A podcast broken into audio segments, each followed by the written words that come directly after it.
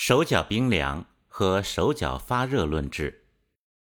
手脚冰凉是现代社会常见的体质性疾病，患有此类症状的女性明显多于男性。在女性或者男性更年期之后，又很容易发生手脚发热、心烦的症状。《黄帝内经》把这两种情况称作绝症。所谓的绝。是指阴阳之气不能正常交接。人体中阴阳两种能量是连续不断运动和转化的。脚部属阴，头部属阳，阳气从脚部开始由阴化阳，不断壮大，到头顶最壮大。因此，正常情况下，人体的头部比脚部高两摄氏度，而且。我们头部相比脚部不太怕冷，阳气到头顶发展到最大后，又开始逐渐转化为阴，阴生化阳，阳降化阴，形成一个连续不断的能量转化循环。从人体的经络循行图上，我们可以看到，人体的肝、脾、肾属阴的经络行走方向。是从下至上的，胆、胃、膀胱属阳的经络是从上至下的。阴阳两两相互对应的经络，如肝胆、脾胃、肾与膀胱，形成一对循环。如果肝系统的生发之气不足，则肝系统中的阳气不容易生发壮大；如果胆系统的下降之气不足，则容易出现阴气不能沉潜，人体就会出现头部遇热、脚部遇凉，所谓的阴阳不相交的局面。其他两对经络的情况也类似。反之，如果肝肾脾系统中津血不足，阳气就会相对过亢，而脚部发热。《黄帝内经·绝论》云。阳气衰竭于下，发为寒厥；阴气衰竭于下，发为热厥。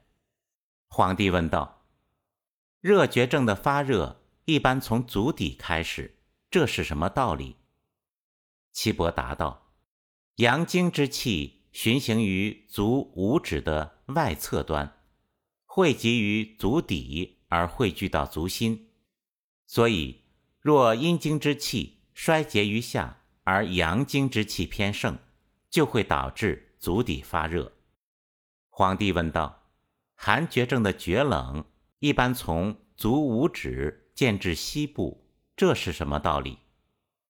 岐伯答道：“阴经之气起于足五指的内侧端，汇集于膝下后，上聚于膝部，所以若阳经之气衰竭于下。”而阴经之气偏盛，就会导致从足五指至膝部的厥冷。这种厥冷不是由于外寒的侵入，而是由于内里的阳虚所致。皇帝问道：“寒厥是损耗了何种精气而形成的？”岐伯说：“前阴是许多经脉聚会之处，也是足太阴和足阳明经脉汇合之处。”一般来说，人体在春夏季节是阳气偏多而阴气偏少；秋冬季节是阴气偏盛而阳气偏衰。有些人自恃体质强壮，在秋冬阳气偏衰的季节纵欲过劳，使肾中精气耗损，精气亏虚于下，而与上焦之气相争，随争亦不能迅速恢复。精气不断溢泄于下，元阳亦随之而虚，阳虚生内寒，阴寒之邪随从上蒸之气而上逆，变为寒厥。邪气停聚于中焦，使胃气虚衰，不能化生水谷，营养经络，以致阳气日益亏损，阴寒之气盛于内，所以手足厥冷。皇帝问道。热厥是怎样形成的？岐伯答道：酒入于胃，由于酒性剽悍，进行皮肤络脉，所以使络脉中血液充满，而经脉反显得空虚。脾的功能是主管输送胃中的津液营养，若饮酒过度，脾无所输送，则阴经亏虚。阴经亏虚，则剽悍的久热之气趁虚入扰于内，导致胃气不和。胃气不和，则阴经化生无源而枯竭。阴经枯竭，就不能营养四肢。这种人必然是经常酒醉或饱食太过之后，行房纵欲，致使酒食之气郁居于脾中，不得宣散。酒气与骨气相搏结，酝酿成热，热盛于中焦，进而波及周身。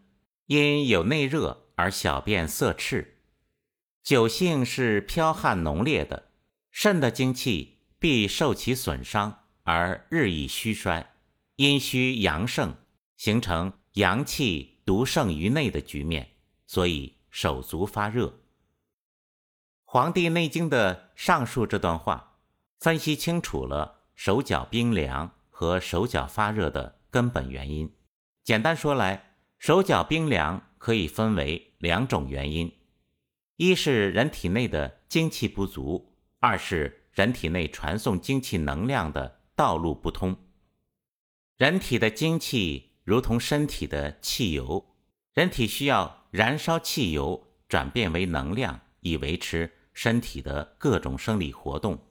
当精气不足，提供的能量不够时，身体经常处于低循环代谢水平，吃下去的食物也不能被有效吸收转化为精血，用来滋润供应人体。有些人是先天精气不足，有些人是后天消耗精气太多导致。对于精气不足导致的手脚冰凉，可参照仲景治疗虚劳病的思路。通常肾气丸、鼠玉丸、炙甘草汤都是选择的组方。如果五脏中体现出以肾精不足为特点，可以肾气丸加减为主要的治疗思路。如果五脏体现在以肝经不足为特点，可以炙甘草汤加减为主要治疗思路。如果五脏体现在以脾经不足为特点，可以小建中汤、人参健脾丸等组方加减为治疗思路。如果五脏体现在以肺经不足为特点，可以用鼠玉丸、麦门冬汤等组方加减为治疗思路。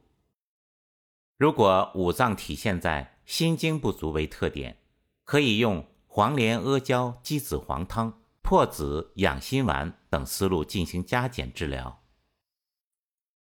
对于已经形成虚损型的体质，除了药物的治疗外，应培养良好的生活习惯和意识，尽量做到降低欲望，努力把恬淡虚无、精神内收作为修炼和锻炼的目标，减少精气的耗损。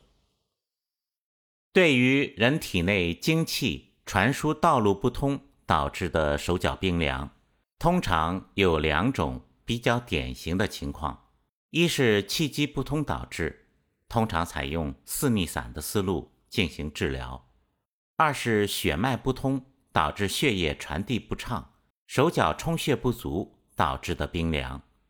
这种情况用当归四逆汤温通血脉来处理。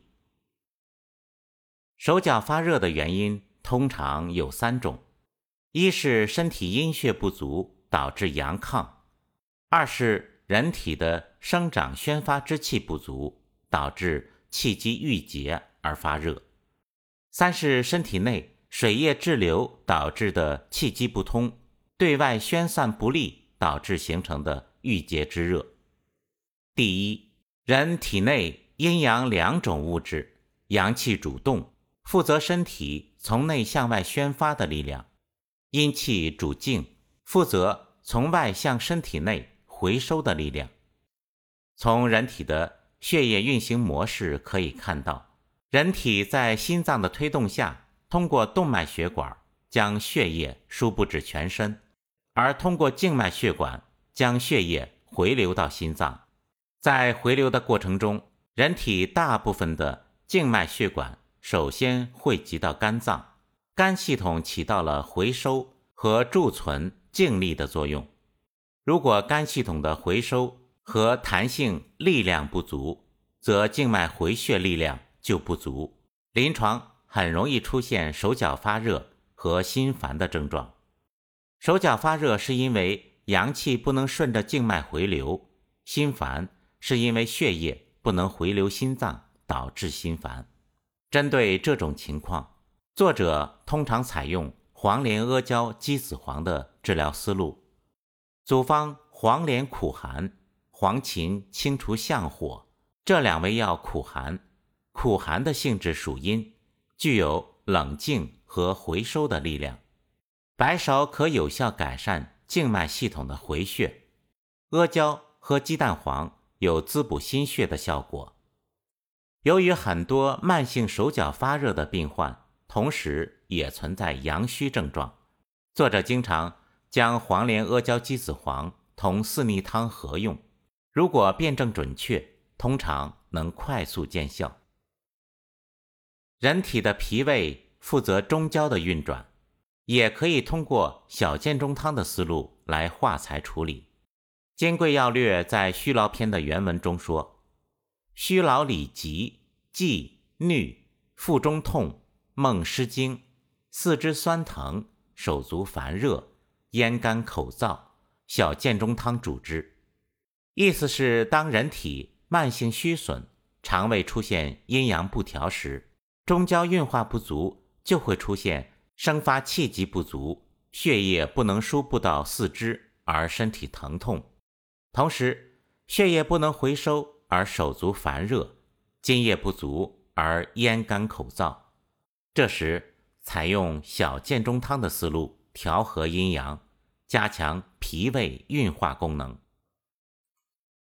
第二，人体内气机宣发不足，通常也会导致阳气下陷而手脚发热。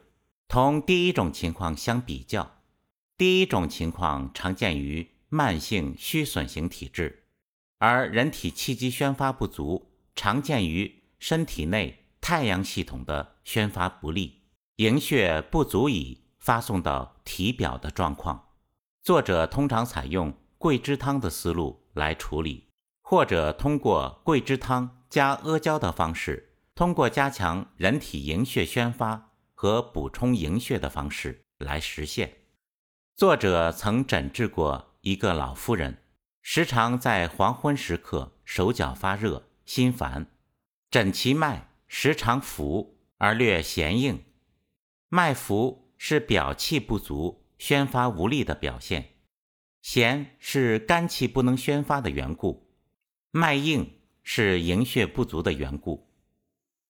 治疗先用桂枝汤宣发，同时滋补营卫二气，最后用桂枝汤加阿胶补充阴血，以控制其疗效，同时起到改善体质的作用。第三。